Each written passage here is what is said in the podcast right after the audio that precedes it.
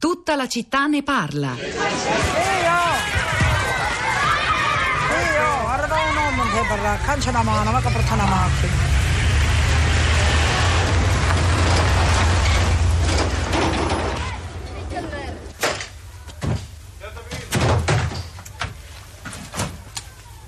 Io, io ero nato talento.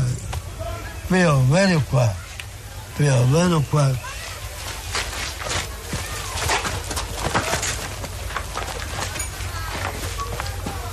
Una volta ero sulla strada. Eravamo liberi, senza patrono. Eravamo liberi, non avevo niente. Eravamo liberi sulla strada. E ora siamo qua. Ricordo. Siamo noi contro il mondo. contro il mondo.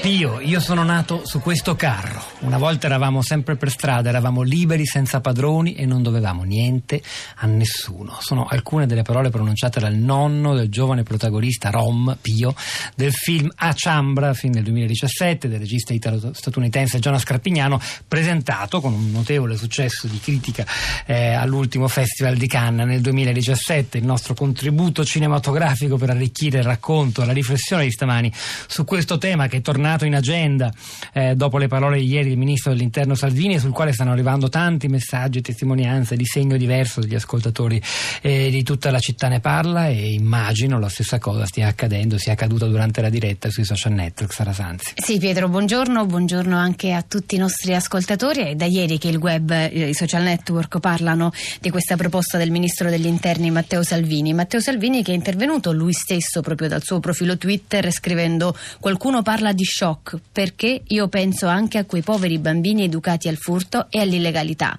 Dall'altra parte risponde Paolo Gentiloni dicendo ieri rifugiati, oggi Rom, domani le pistole per tutti. Quanto è faticoso essere cattivi. Censimento, censimento Rom non è l'unico hashtag che oggi possiamo trovare nella timeline di Twitter, ci sono anche eh, le parole mh, Salvini schedaci tutti e nomadare, verbo utilizzato da, proprio in un tweet da Giorgia Meloni. Spostandoci invece proprio sulla bacheca della città di Radio 3 troviamo due commenti che vorremmo leggere che un po' rappresentano alcune situazioni dell'Italia di oggi. Vinni scrive non sono mai stati sopportati con riferimento naturalmente alle popolazioni rom. Ricordo lo sgombero di Casilino 900 a Roma con l'argomento di dargli container con luce d'acqua calda hanno nascosto la volontà di chiudere quel campo e smembrare le varie comunità che avevano trovato un equilibrio solo perché davano fastidio alla vista degli abitanti dei quartieri confinanti. E poi continua dicendo ancora ad Alghero il piccolo campo nomadi è stato smantellato, ma tutti coloro che ci stavano sono stati sistemati in appartamenti in città. Ecco un buon modo di inglobare, di includere, di normalizzare. Da Roma ed Alghero ci spostiamo in Calabria. Marta ci scrive sempre sulla pagina La città di Radio 3, conoscendo bene la situazione di Cosenza, dove c'è una comunità stanziale da moltissimo tempo, e avendo studiato per lavoro il problema linguistico ed etnolinguistico, devo dire come sempre che bisogna constatare che l'ignoranza, anche terminologica, è enorme. Sono in mezzo a noi e non sappiamo neanche chiamarli. Viviamo di stereotipi, censiamo le nostre lacune sul mondo. Allora, ora ascoltiamo tre ascoltatori, andiamo a Vicenza. Donato, buongiorno e benvenuto. Buongiorno. A lei la buongiorno. parola, Donato.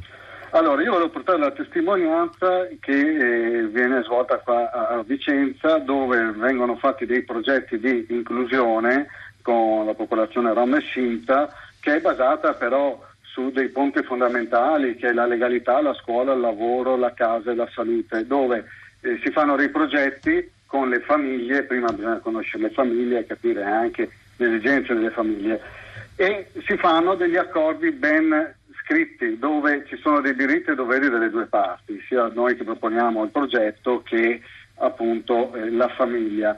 E abbiamo dei casi eh, che sono andati molto bene nell'inserimento anche in casa, dove amministrazioni non volevano prendersi in carico, eh, in questo caso prendiamo una famiglia, era con tre figli, abbiamo trovato la casa, li abbiamo inseriti, abbiamo trovato un lavoro, un tirocinio iniziale e la famiglia si è inclusa alla grande, nel senso che poi anche nell'arco del tempo, finito il tirocinio, è stata assunta e ha raggiunto anche un'autonomia economica, perché poi bisogna anche arrivare a far sì che ci sia questa autonomia. Purtroppo le aziende non si fidano dei Rom, dei Sinti si dice spesso eh, che vadano a lavorare, sì, però bisogna anche trovare spesso chi dà da lavorare, chi offre questa opportunità, perché eh, sembra più facile eh, dire non hanno voglia che... Grazie Donato. Da Vicenza a Foggia, Maririta, buongiorno e benvenuta. Buongiorno a voi. A lei la parola.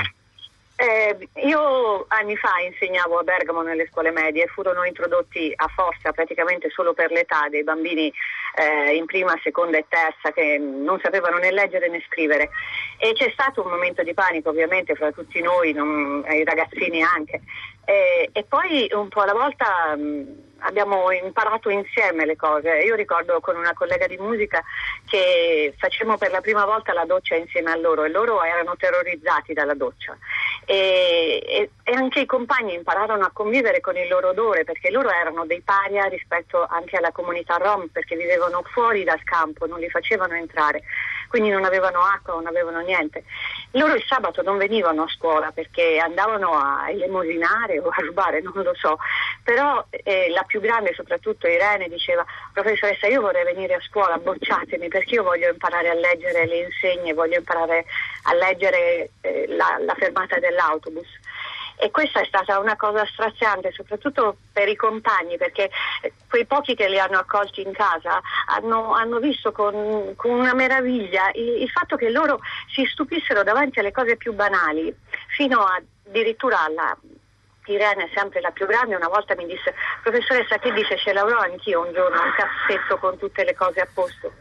E questa è stata una cosa che ha, ha sconvolto tutti noi perché una cosa è parlare dei rom in generale, un'altra cosa è conviverci, conoscerli. Maririta, eh, la ringrazio davvero per questa testimonianza da Foggia, grazie. E ora torniamo in Veneto, a Padova, grazie. Buongiorno. Eh, salve, buongiorno. E niente, ha detto tutto adesso la, la signora sì, da davvero. Foggia. Perché eh, ecco esattamente questo, il, il, porsi, come dicevo nel mio messaggetto lì, eh, eh nel dal, dal, punto di vista eh, di quelli di cui parliamo, perché mm, è troppo comodo, si fa mm, sì, superficiale propaganda, eh, perché è chiaro, mm, possono essere alcuni aspetti delle, del, chiamiamola pure cultura, ma forse non è neanche la cultura, è il disagio sociale, eh, sono fastidiosi perché eh, interrompono l'armonia della, della nostra vita.